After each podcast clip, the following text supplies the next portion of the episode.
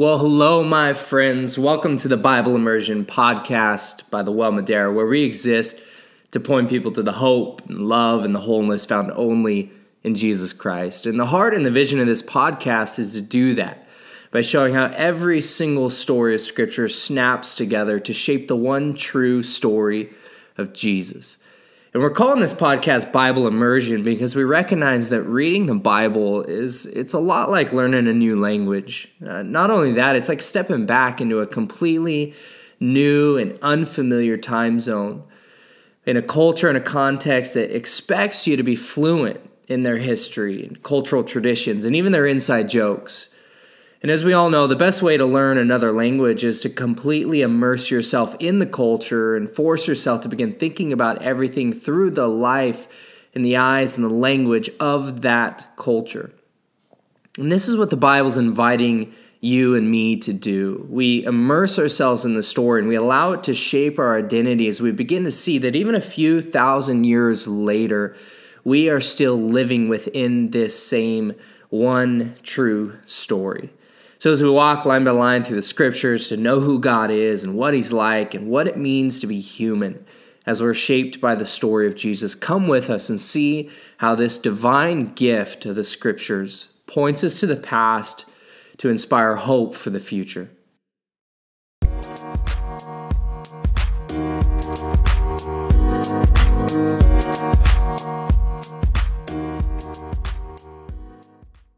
Always forget.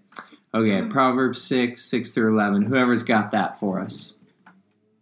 Uh, Go to the ant, O sluggard, consider her ways and be wise. Without having any chief, officer, or ruler, she prepares her bread in summer and gathers her food in harvest. How long will you lie there, O sluggard? When will you rise from your sleep?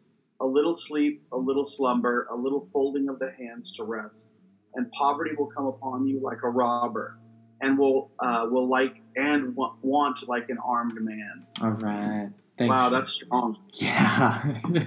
yeah, what do you guys see in those few verses there? Proverbs 6, 6 through 11.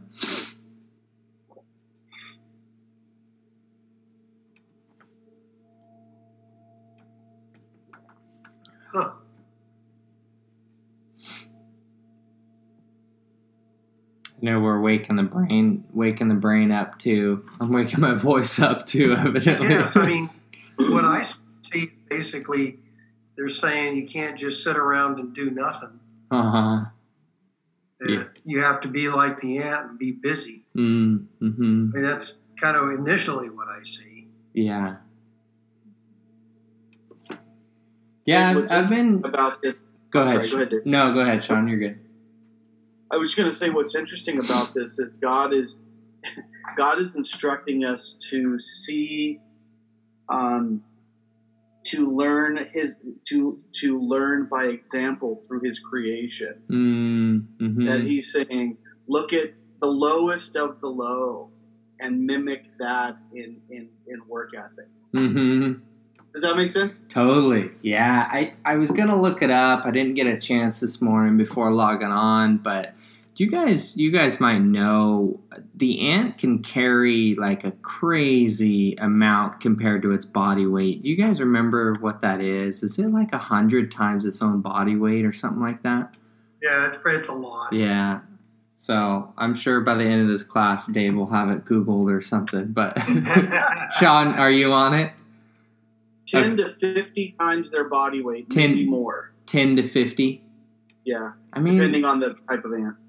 That's so crazy. That's just like. And mine's at 5,000 times. Oh, wow. Body weight. Is that right?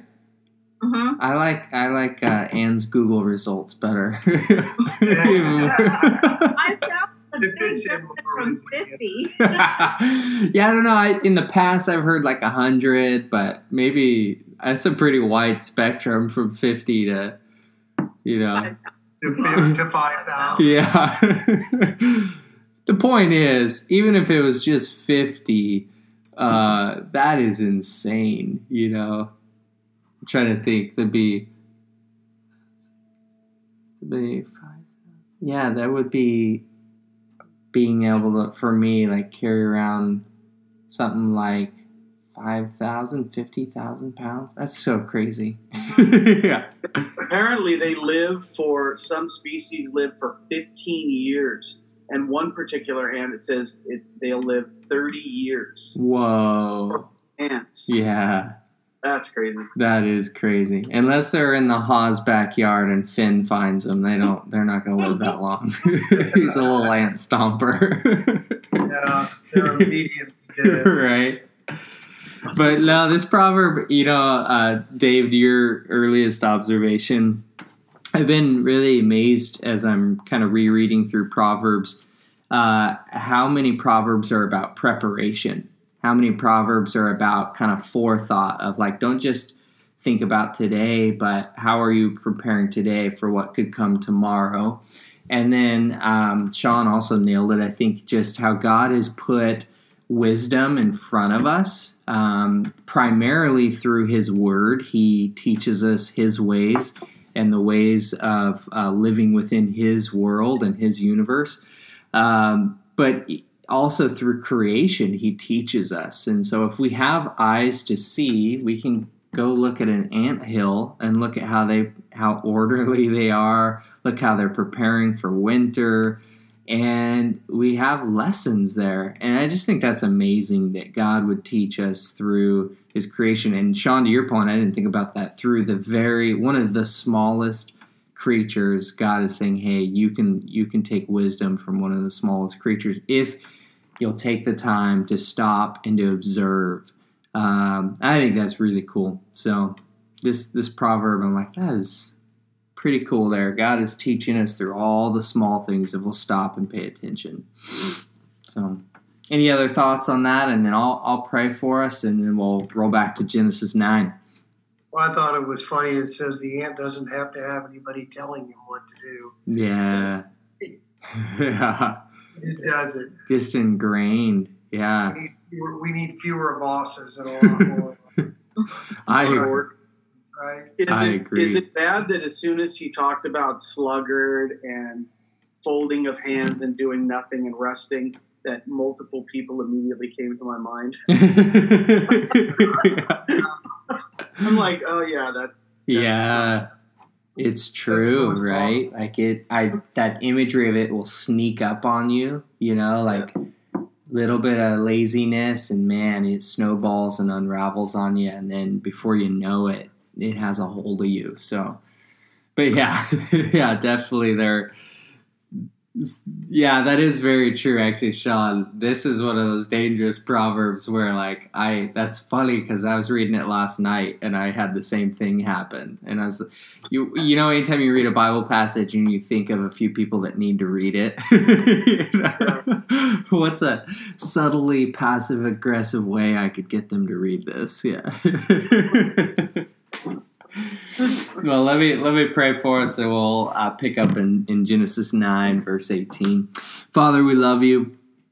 Uh, we're so grateful for your word. Your word is truth and um, your proverbs are amazing. They're just full of wisdom. And uh, lord we know that the wisdom is this idea of wanting to live um, according to the way that you would have us live um, going back to all the way to Genesis 1, thinking of how Sean's helped us see the word good, to, to live according to your design, the way that you've intended things to be.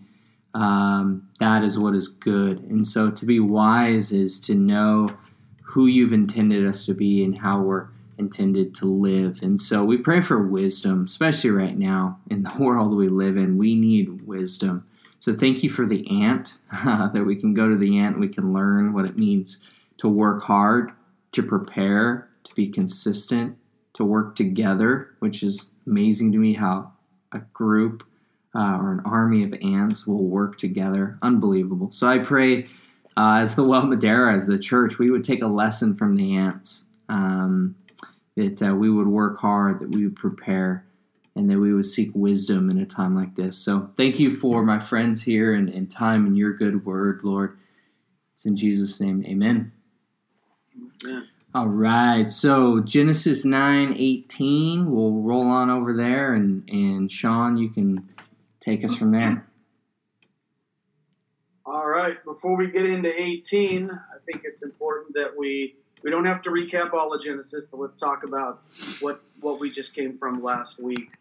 So, who can help me out with that? We know that the flood subsided.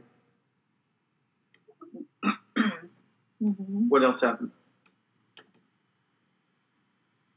I remember a good conversation about uh, the rainbow, and uh, that that kind of stuck with me for at least a few days, just thinking about, man, it, not just the rainbow, but what are the things that God has created or started or designed that have been kind of taken over, and what's the church's responsibility to redeem those in a good way and say, hey, here's the original purpose of this. Every time we look at a rainbow, here's what we ought to think of. And that's just one little slice of, I think, many things that we would say, man, how can we know our history? You know, know our history and, and how to lovingly not argue and divide and drag people down, but instead, like, um, help people see the original beautiful design of things. So, just got me thinking last week along those lines. Uh, that's just a small slice of a larger pie of things that we uh, we have the opportunity to kind of redeem and point back to the original history. So something I've been thinking about. Yeah, yeah, that's yeah, that's good. Um, okay, so the flood subsides. Noah steps off the boat. He builds an altar immediately and offers a sacrifice to God, right? Mm-hmm. of the clean animals. Um, and God offers, or God uh, makes a covenant, a non conditional Mm-hmm. covenant, like we talked about last week, that he'll never again strike down uh, mankind by flood. Um, do you guys remember why he said he would not strike down uh, mankind again by flood? We talked a little bit about it maybe the week before.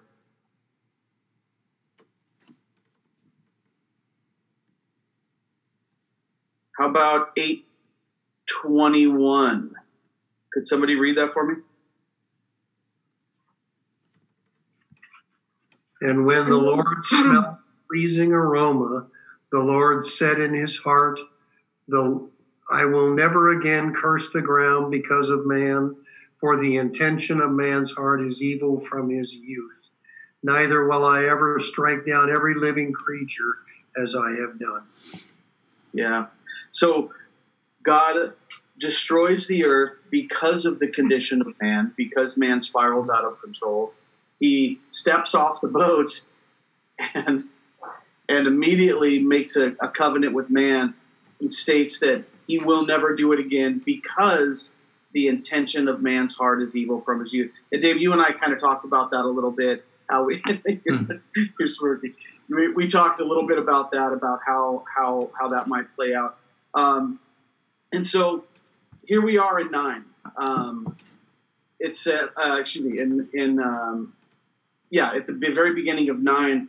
He says immediately after they step off the boat, he gives them commands again. And remember, it's the same commands but different words from chapter three. Yeah, chapter 3 Mhm. He says, um, "Be fruitful, multiply, and fill the earth. The fear and dread of you shall be upon every beast, and upon every bird of the heaven, and upon everything that creeps on the ground, and all the fish of the sea. Into your hands they are delivered." And so God's once again giving the same command: "Be fruitful, multiply, fill, subdue." Um, but as Dave mentioned before, I think he's he's giving the animals a natural fear of mankind at this point that perhaps they didn't have before. Mhm. And and Dave, do you do you have anything to expand on that? Because I don't know, I, I don't I don't have any information on that. Yeah, I don't either. I mean, the only thinking I've heard is at this point, um, you know, Noah, his wife, and kiddos don't have, you know, the modern sort of weapons or warfare or ability to protect themselves the way that we were so familiar with and comfortable with. That man, if if these beasts wanted to come after them, they had no chance. And God obviously wants to preserve and protect Noah, first of all, because there's only eight humans on earth at this point, as God's kind of recreating the earth. And also going all the way back to Genesis 3:15, which we you know we go back to over and over. Um, through the this line, right, is going to come the redeemer of mankind, and so God really wants to protect and preserve the life of Noah. So he kind of strikes this fear in the animals so that they keep a healthy distance from his line because at this point, you know, his line is only one man and now three sons. So that's the only thinking I have on it. Not much more than that. Okay. Oh, thanks. Um, and so uh, in 9 3, it says, Every moving thing that lives shall be food for you. And as I gave for you the green plants, I give you everything. But you shall not eat the flesh with its life, that is, its blood. And for your lifeblood, I will require a reckoning from every beast, and I will require it from a man, from his fellow man. I will require a reckoning for the life of man. Whosoever sheds the blood of man, by man shall his blood be shed. For God made man in his own image. And so remember, we talked about um, previously, God had been the the mm-hmm. um, uh, the the discipliner, the person who or the the entity who disciplines for for murder, like we saw in the the, the case of Cain. But now God's saying, even though you guys are corrupt from youth, that we see in in verse uh, the uh, sorry twenty one. I'm going to give you more responsibility. I want you to delegate and dictate how um, how justice is to be served. Um, and so he ends it with saying, "For God, for God made man in His own image." And so another reminder that we're to reflect God. Um, uh, so we talked about the covenant, um, bow in the clouds. Yep. Okay. So moving on to eighteen, the sons of Noah who went forth from the ark were Shem, Ham, and Japheth. Ham was the father of Canaan. These three were the sons of Noah, and from these people of the whole earth were dispersed. Noah began to be a man of the soil, and he planted a vineyard. He drank wine and became drunk and lay uncovered in his tent. And Ham, the father of Canaan, saw the nakedness of his father and told his two brothers outside. Then Shem and Japheth took a garment, laid it upon their shoulders, and walked backwards and covered the nakedness of their father. Their faces were turned backwards, and they did not see their father's nakedness. Uh, when Noah awoke from his wine and knew what his youngest son had done to him, he said, Cursed be Canaan, a servant of servants shall be to his brothers. He also said, Blessed be the Lord, the God of Shem, and let Canaan be his servant. May God enlarge Japheth and let him dwell in the tents of Shem, and let Canaan be his service servant. So what in the heck just happened? he, he gets off the boat. He becomes a he becomes he makes an altar to the Lord. So he immediately recognizes the need to to worship. He plants a vineyard and he gets drunk. Hmm. Um, what what what do you guys think? Uh, what do you guys think was so bad about what, what happened there? Or what do you think happened there?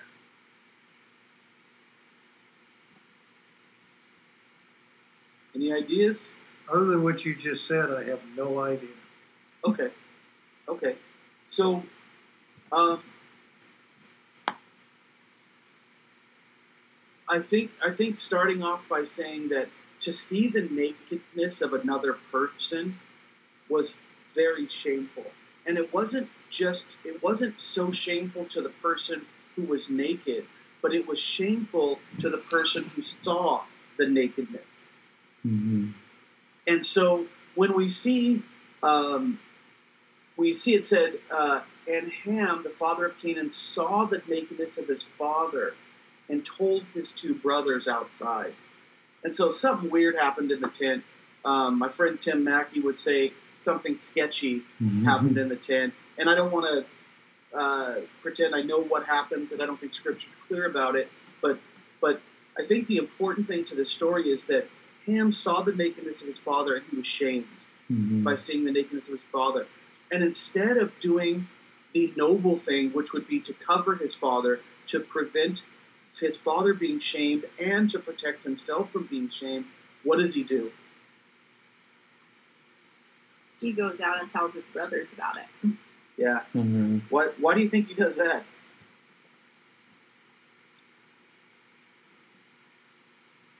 Now, mind you, this is this is the first group of people who just stepped off the boat from the reset. Mhm. We see Adam getting drunk, and whether that was a sin, purposely or not, we don't know. Mm-hmm. It could have been that um, Adam had no experience. Noah. I'm sorry. Yeah, thank you. I, I could. It could have been that Noah had no experience with, with, with alcohol at this time. He simply was a a, a, a, wine. I mean, a, a, a grape grower. Um, he, he could have very well known. But here's here's the catch. He gets off the boat. He worships God. The very first family who's supposed to reset the world that immediately falls Mm-hmm. and and it starts with Noah, the one who previously was considered um, righteous and upright because he walked with God. So Noah immediately falls. That that tells us that it's probably not going to go as we anticipated going with the reset. Mm-hmm. And so, um, uh, Ham sees the nakedness of his father, and he and instead of saying, "Let's let me protect myself and my father," he goes and drags his two brothers into his sin with him. Mm-hmm. He, he says, "Come, come see this. Come be shamed with me. Come shame my father with me." And it, I I think it paints a an interesting picture as well because it, it, it one of the commandments is to honor your father and your mother. But what is what does Ham do? He doesn't do that. He in fact um, increases the the um, the shame by dragging two other people. Anything you want to add to that, Dave? Yeah, just I, I think you already went there, but I I just think it's so clever how the story's written too, and I think we talked about this already a little bit, but with kind of the recreation of the earth that we see after the flood, we start to like get excited for humanity, right? Like I think this is one of the first cycles we're going to see of many in the Old Testament where we say, "Okay, here we go." Like we're gonna we're gonna get it right this time humanity. Like this is this is gonna be it. Um, and yet we see him fall back again because there are some early signs of like noah is following in the footsteps of the first humans adam and eve uh, in the sense that he, he plants a vineyard. And so we know if we go all the way back to genesis 2.15 god's command was hey i've placed you in the garden to work it and to keep it um, and so, in a sense, right away, we, we see Noah picking up on the purpose of humanity to uh, be gardeners, to, to work and keep the land. And, and we know that God already told him, be fruitful, multiply. So, there's all these connections between Noah and Adam to say, oh, okay, there's a fresh start for humanity. We're going to get it right this time.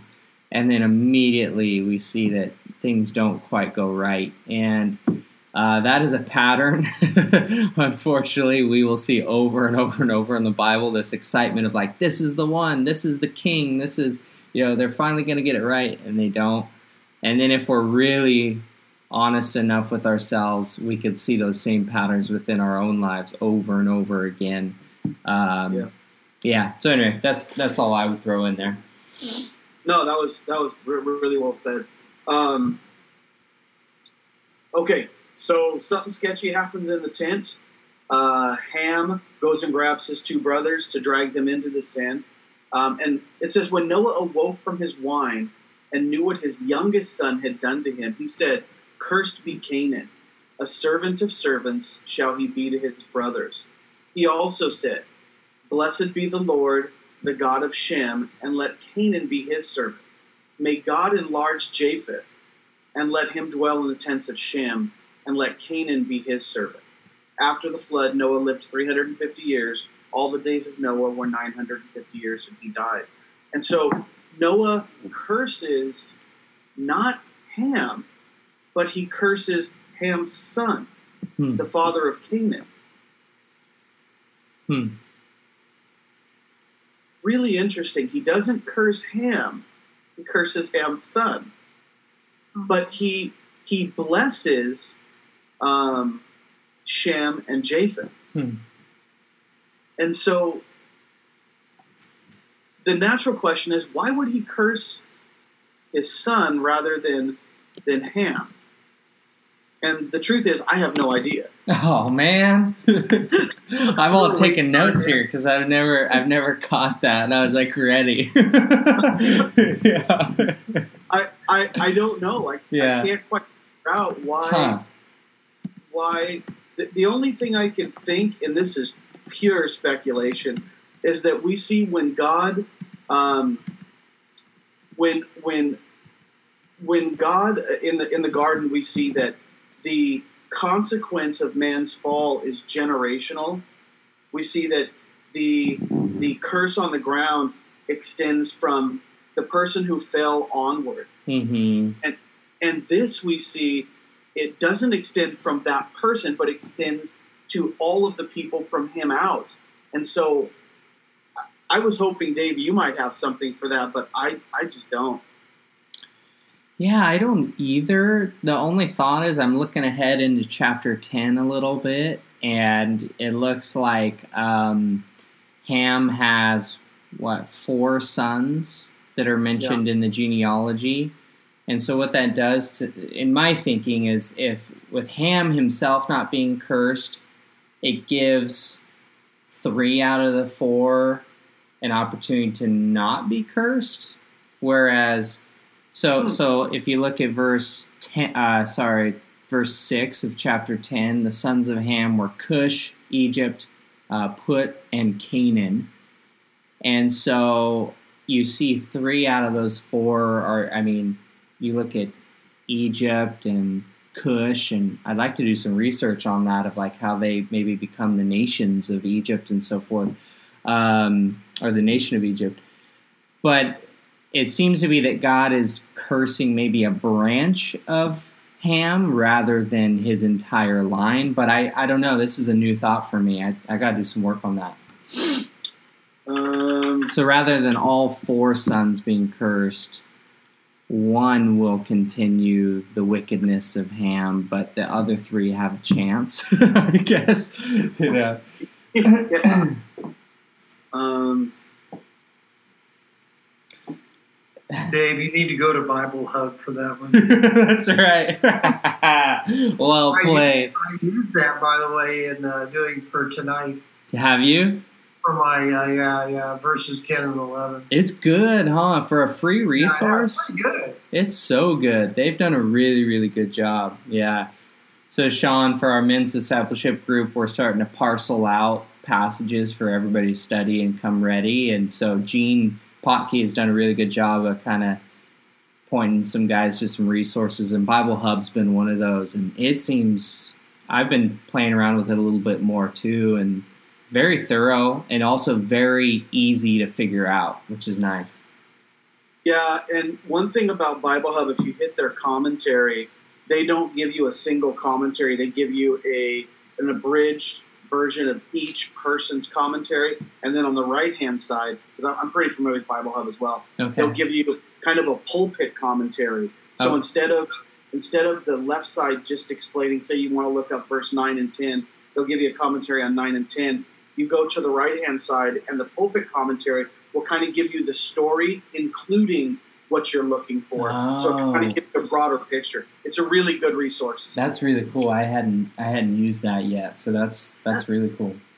Okay, I have a um, well from the uh, Faithlife Study Bible. My commentary says against the idea that Ham's offense was voyeurism. The Hebrew, the Hebrew phrase, which may be literally rendered "saw the saw the nakedness," appears elsewhere in the Old Testament reference. It references to illicit sexual contact and intercourse. To see the nakedness of someone is used in the law, which is Leviticus 18, to prohibit certain sexual relations. And so when you go to Leviticus 8, chapter 18, it talks about the forbidden sexual practices. And so it also says um, you must never have sexual relations with a close relative, for I am the Lord. Do not violate your father by having sexual relations with your mother. She is your mother. You must not have sexual relations with her. Do not have sexual relationships with with any of your father's wives, for this would violate your father. And so it just goes on and on. Hmm. So I don't know if that really explains that more than just that, you know, seeing Ham seeing his father naked. Yeah. Yeah, I, I've heard that before. That um, that there might have been some type of interaction with with Ham and the father. Um, I don't know that. I don't know that I would plant a flag there. I mean, I guess it's possible. Um, it, that's kind of one of the one of the one of the viewpoints. I just I don't know that I would plant a flag there. I don't think Scripture's clear enough. I agree with you, Shelley. Yeah. Yeah. Well, I'm reading this from the Faithlife Study Bible, which is one of the study Bibles that's in Logos. So. The com- yeah, the commentary. Yeah, like I said, I've, I've heard that before. I've heard that there. Yeah, I've just heard many many different uh, variations of what might have happened in the tent. Here's what we know for certain: something sketchy happened. Uh-huh. Yeah. I, I don't where that goes. I, I, I couldn't tell you, but yeah, I wouldn't. I wouldn't. I wouldn't hold that as doctrine for sure. It's interesting that, or go ahead. Oh, I'm sorry. Okay. Well, I'm just thinking for for Noah to react that way and to like put a curse on his descendants, there has to be something really, really evil to have happened. I mean, Mhm. that's my Mhm. my. Yeah, seeing the There's naked no evidence in the in the in in the early times and was a very very shameful thing.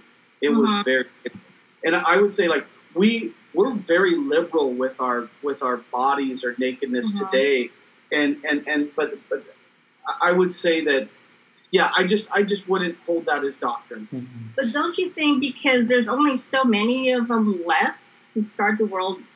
I mean, I, I've heard a lot of people talking about incestuous relationships. I mean, because how else would they be fruitful and multiply? Mhm. Well, I I think mean, that's all related, did multiply by having relations with their father. huh? I said I said I, I think what you're saying is true. Yeah. They, they, they, there had to be incestuous. There's no question about that. But Mhm. I don't think they had multiplication with with their father. Um, Mhm. I'm just saying. I'm not saying that didn't happen. I'm just saying Right. be very careful not to. I wouldn't grab onto that and say this is what happened. Right. But I'm yeah, they're just saying there's like different interpretations of what could have happened. Yeah. Yeah. In order for Ham to curse Ham's, you know, descendants. Mhm. Yeah. Would you guys see, um, Sean, you know, early on in what is it, the end of Genesis 2 and then going into 3, uh, you've talked about just the importance of nakedness with no shame and then nakedness with shame once their eyes are open. Do you see any sort of connection here going on in in uh, going back to Genesis 2 and 3 with the importance of nakedness? Um, I mean, I think so. I, I haven't I haven't thought Yeah. too much through that. Um, yeah, I, I yes, I think there's you know that clearly Yeah. that from that point onward, being naked was shameful. Um, Mhm. and and is that the crux of of, of this verse? Uh, I don't. Yeah, I don't know. I just don't think Scripture's clear enough. Uh, here's Yeah. what we do know: we know that being naked in front of people was shameful, very shameful. It was a big deal.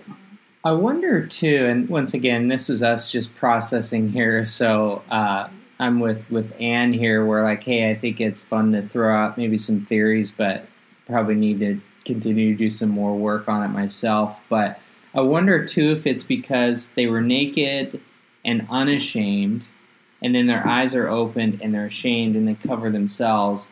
But then God says, no, that's not going to cut it. I will clothe you. So God clothes them for a reason. So now, for another person to see another person naked, in a sense, is seeing past the clothing that God had prepared. Like humans are supposed to be clothed with whatever God clothed them with. And if they're not, um, it is returning back to this Genesis 3 type shame. But I don't know. Just trying to make some connections there that may or may not be there. Yeah, let me let me throw this out as Yeah. well. Uh, when in John Campschmidt actually called me last night and was like, "Hey, check this out. I want you to see this." Um, in chapter three, when when it starts, uh, Genesis chapter three, it starts. It says, "Now the the the serpent was the most subtle Mm-hmm. um, of the field, and the word for subtle is aram." Mm-hmm. when you when you scroll down and it talks about Adam and Eve's nakedness when they were naked and covered themselves, the root word for that is also aram. Uh huh. Did you know that You know where I learned that? from John Campschmidt? No, from from your favorite Hebrew Bible teacher YouTube video you made me watch. Really? yeah, he goes into that. so, so there was some value. yeah, yeah. I uh, I actually had to go look it up myself because I was like, I don't really trust a lot of what this guy is saying, but I think he's right here. Yeah, and so and so I, I think you know John and I talked through it a little bit, and and the, the subtle the subtlety of the, the beast or the, the of Satan in the in the in the, the garden um, implies there was a craftiness, a, a deceitfulness, Yeah. something um, something I don't know, not good. And so when it talks about the nakedness directly below that, if that's the root word, then there's something subtle, crafty, and and if we flow that on to to Noah, maybe there's a connection there, Dave. That that Yeah. in that nakedness, not only was there shame, but there was some type of um, deceitfulness or craftiness going on. yeah, yeah. There's Well, I- something there. Go ahead. I'm also thinking that um, Noah could have been so angry because it showed his weakness, you know, and Yeah. he Mm. Oh, was shamed by it because he's supposed to be an all righteous man, hmm you know, and that's why God chose him, you know. Sure. And yet, and then here he is getting drunk and doing all the things that he's not supposed to be doing. And and Ann, I like where you're going with that. Basically, is what he's doing. hmm Yeah. getting being naked because Well, I- when people get drunk they do stupid things That's true. That's true. um, I like where you're going with that too, because think about there's a fa- there's a family that remember it doesn't say that uh, pre-flood that uh, Shem, Ham, and Japheth were righteous. It says Noah was righteous, and because of that, his family was kind Mm. of somehow grafted into that righteousness, and I don't understand that, but so they're on this boat for almost a year. They get off the boat, and and I think this is a really good indication of maybe the relationships that were taking place as well, because they're they're supposed to. I mean, they're family. But- Mhm. Ham not only exploits his father, but he exploits his brothers as well. Mhm. And so I think I think this is a I think this is a picture of I think this is a picture of God resetting the world and showing it through many examples how broken we are, literally just stepping off, Mhm. just just planning the reset. We're still just completely broken. He says in 21, um, I think it's 21. No. Uh, where does he say? Uh, I can't even find it now. Um, oh yeah, for, for the intentions of man's heart is evil from his youth, and that that statement was made to say that he's never again going to to destroy the earth, and so that would apply to Noah, Shem, Ham, Japheth, and their wives as well. Yeah. Uh, Sean, to your uh, your earlier thought, I did a little reading on the side here because it reminded me about. I, I never thought about this, but I realized um, God didn't curse Ham, he cursed his one of his sons out of four. And it reminded me, I just finished reading uh, Tony Evans' book about racial reconciliation, and he actually goes through some really good things and really opened my eyes to some Old Testament things I never noticed about mm. how many uh, black people the Lord used throughout the Old Testament that we don't think of. We just kind of read it and we think they're all Israelites. Um, but um, there was this really bad theology for a couple hundred years, especially here in America, that black people came from Ham and therefore they were meant to be slaves because um, they were cursed. So the black man should serve the white man.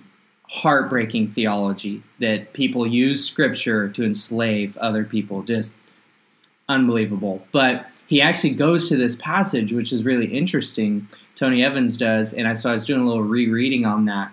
And he says that's one of the reasons you see God doesn't curse Ham; He curses one of the sons of Ham, because the the if you look now, I'll pull up my notes here the descendants of Ham's other sons have continued to this day as national peoples. So Cush is Ethiopia, um, and then Egypt, and then Put is uh, Libya.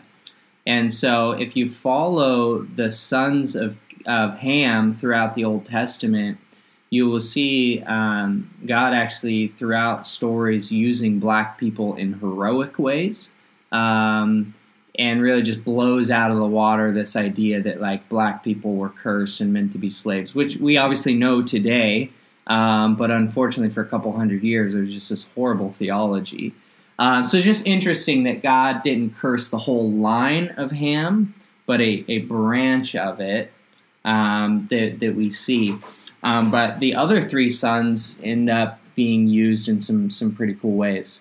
So just a thought it's it's interesting you bring up the the curse and and and the theology of being black as a curse because when you go back to the story of Cain and Abel, um, there's some another bit of bad theology that mm. the mark that God put on Cain, yeah, uh, was that Cain would now be black, and so that would that would even support that bad theology going back to Cain. It's, mm-hmm. But it's it's just bad. It's exactly. Just, there's no evidence for that at all. I actually learned. So you guys know we named our son Phineas uh, or Finley after Phineas, and um, Phineas, uh, Phineas in the Old Testament was half black, which is super cool. He married, so the priest, his dad, uh, I think it's Eliezer, married a Cushite woman. So Phineas would have been half black, which is super cool. it's one of my favorite stories.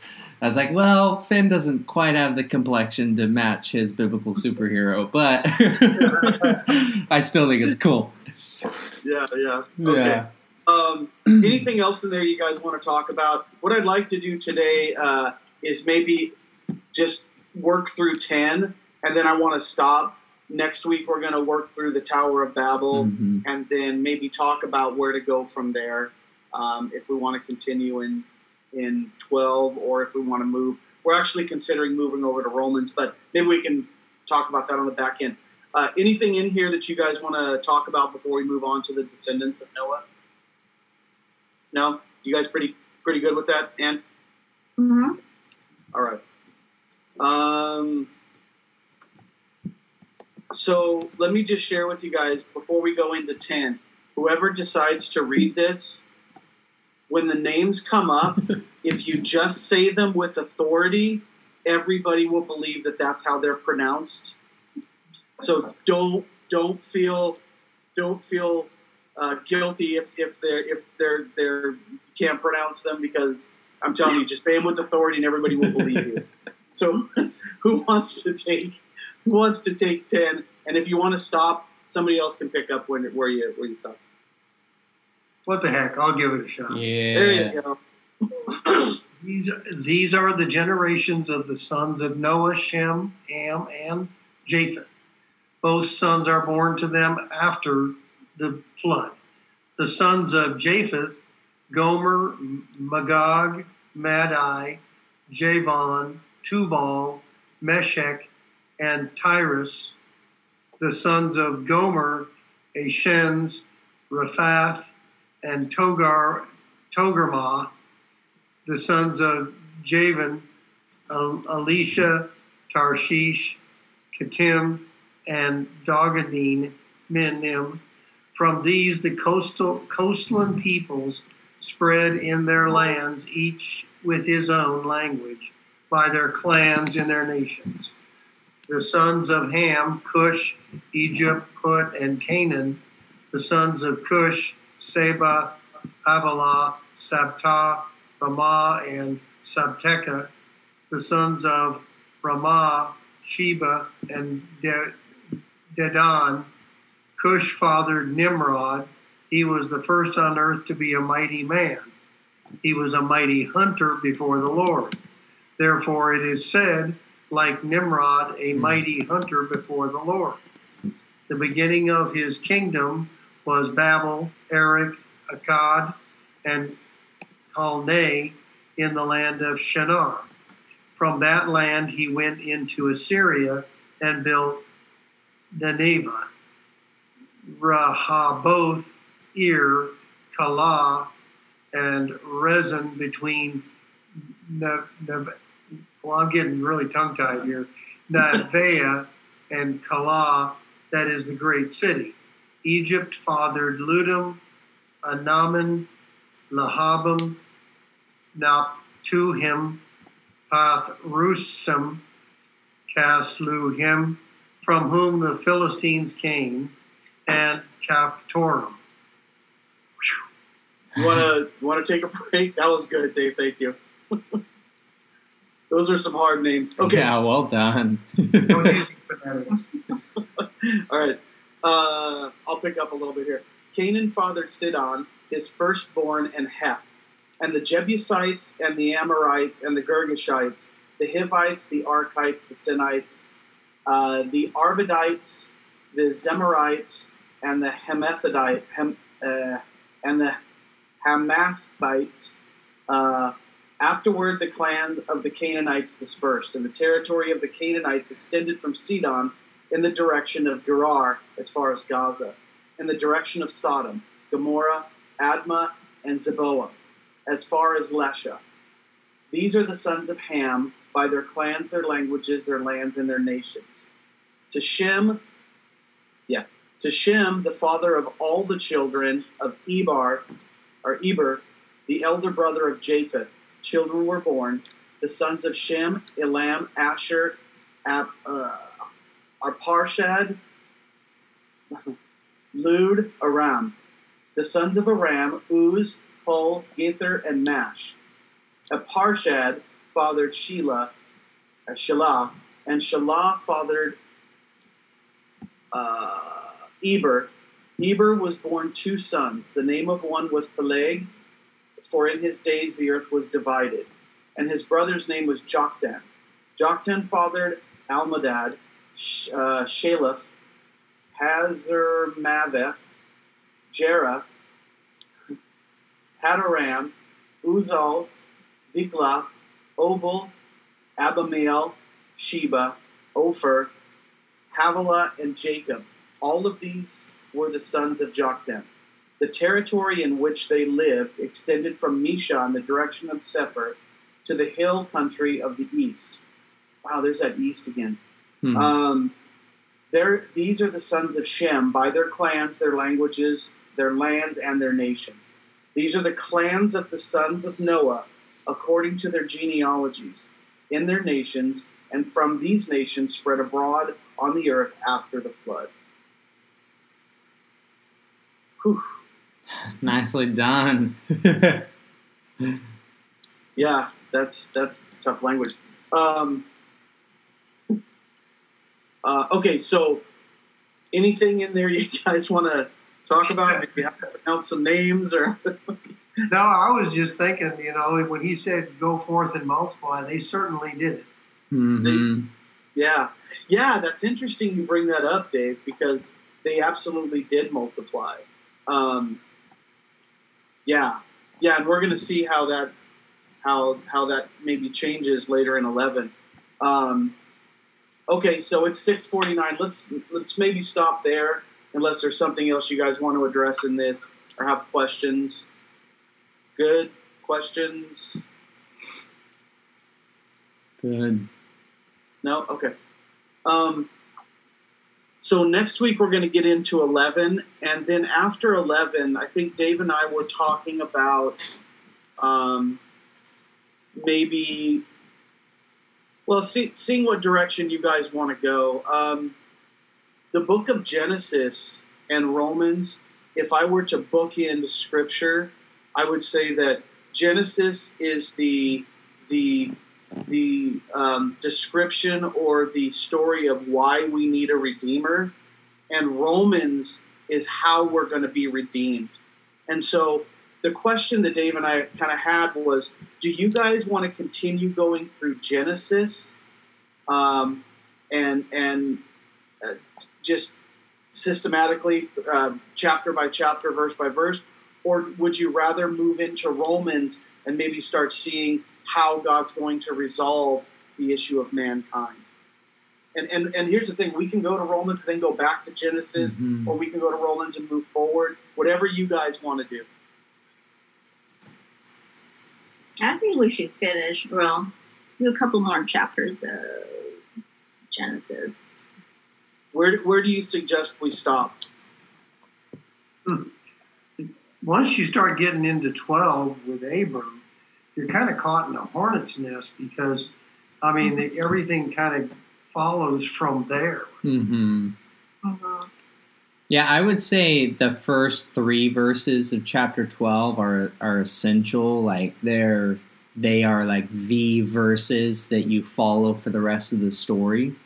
I would I would suggest we go through twelve verse three, the Abrahamic covenant, and 'cause that plays such a big role in the rest of the story of Scripture. And then I agree with Dave. I think that's a good place to pause because the rest then it's important. and I love the rest of Genesis, but Dave, you've been through some of it with us with the men's discipleship group. You know, we spent months in the life of Abram, Abraham, I think. And it really is just kind of those cycles on repeat of Abraham, Isaac, Jacob, Joseph, Judah, kind of there for the next, what is that, 38 chapters? so we definitely could, but I think Genesis 12, 1 through 3 would be a good launching spot into Romans 1 if you guys are up for that. But are you good with that, Anne? I know you you sound Yes, like I am good. I'm Okay. good with that. you're good with that. Okay, cool. You good with that, Sean? Yeah, I, I really like that. Matter of fact, I was trying to figure out. I, I think I think you're right. I think you know going through um, the call of Abraham and or Abram to kind of set the stage for what's going to take place further. But I didn't know if you guys wanted to go all the way through 12 or just maybe the first chapter or two. But yeah, let's, Yeah. let's go through three verses um, Cool.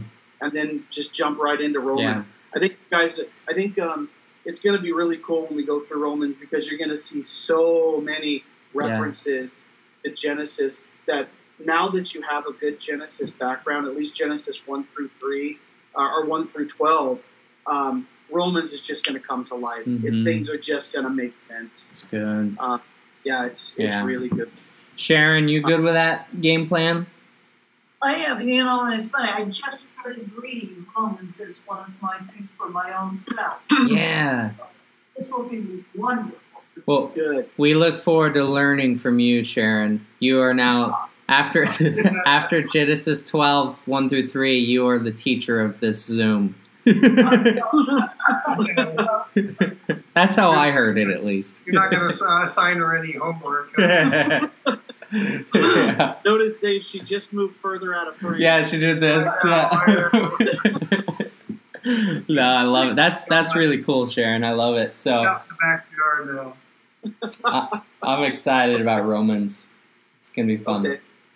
Um, can I give you guys a homework assignment? And this is a big one. Um, but uh, I know we we in the past we have uh, we have kind of asked you guys to, to give us a, an abridged version of of uh, Genesis, what you've learned so far. If you guys would kindly pick up where you left off on the last, and and let's conclude Genesis really strong, so that uh, when we move into Romans, things will make make sense. So if I can ask you guys to to maybe uh, um, uh, give us a synopsis of, of what happened in Genesis, and and about half your work's already done, you guys. If, if we can just kind of pick up where we left off again, so that we can finish this strong. Would you guys be okay with that? Because, now I'm confused here. My apology. So, um, in the past, we've we've kind of had each one of you at certain times or uh, uh, each week maybe take a take a uh, uh, give us a a, uh, snapshot of what's happened in Genesis so far, and we kind of stopped doing that back in maybe six or so. Um, and so you guys have a, a, a good recap from like one through six. But we, again, we stopped doing the recaps Mhm. for the most part. And so I'm going to ask you guys if you would mind picking up from uh, where we left off and, and recap the rest of Genesis uh, so that when we move into Romans, we're, we're finishing strong. We have a good recap going uh, in, in, our, in our memory front. So are you talking seven through twelve? Uh, yeah, uh, yeah, and, and let me tell you, I'm, I'm only saying this because we're not going to finish Genesis until really next week. you know, Um, believe it or not, Sharon's right. She just said, you know, we stopped at Genesis three fifteen. stop what? Stop doing recaps. Did we really? Whoa. We were so like on it for like a month, and then I think we did get a little lazy on assigning, huh? Yeah. So then, what if we did this? Um, I, I, I We think just have you do the recap. Yes. you just got you just got wifed, Sean Young. I'm sorry, it's breaking up horribly. There's okay, so what? Let's do this then. Let's work through the Tower of Babel um, next week uh, because there's a lot in there, and and if and then at the end of maybe twelve, maybe let's recap together. Let's put a let's put a, a, a recap together. Maybe spend a whole morning doing that if we need to before we move into Romans, so everything's real fresh. I like that. Sounds like a great idea. I like Okay, let's I like let's that. Okay, so yeah, next week we'll, we'll tackle the Tower of Babel. You guys, do me a favor though.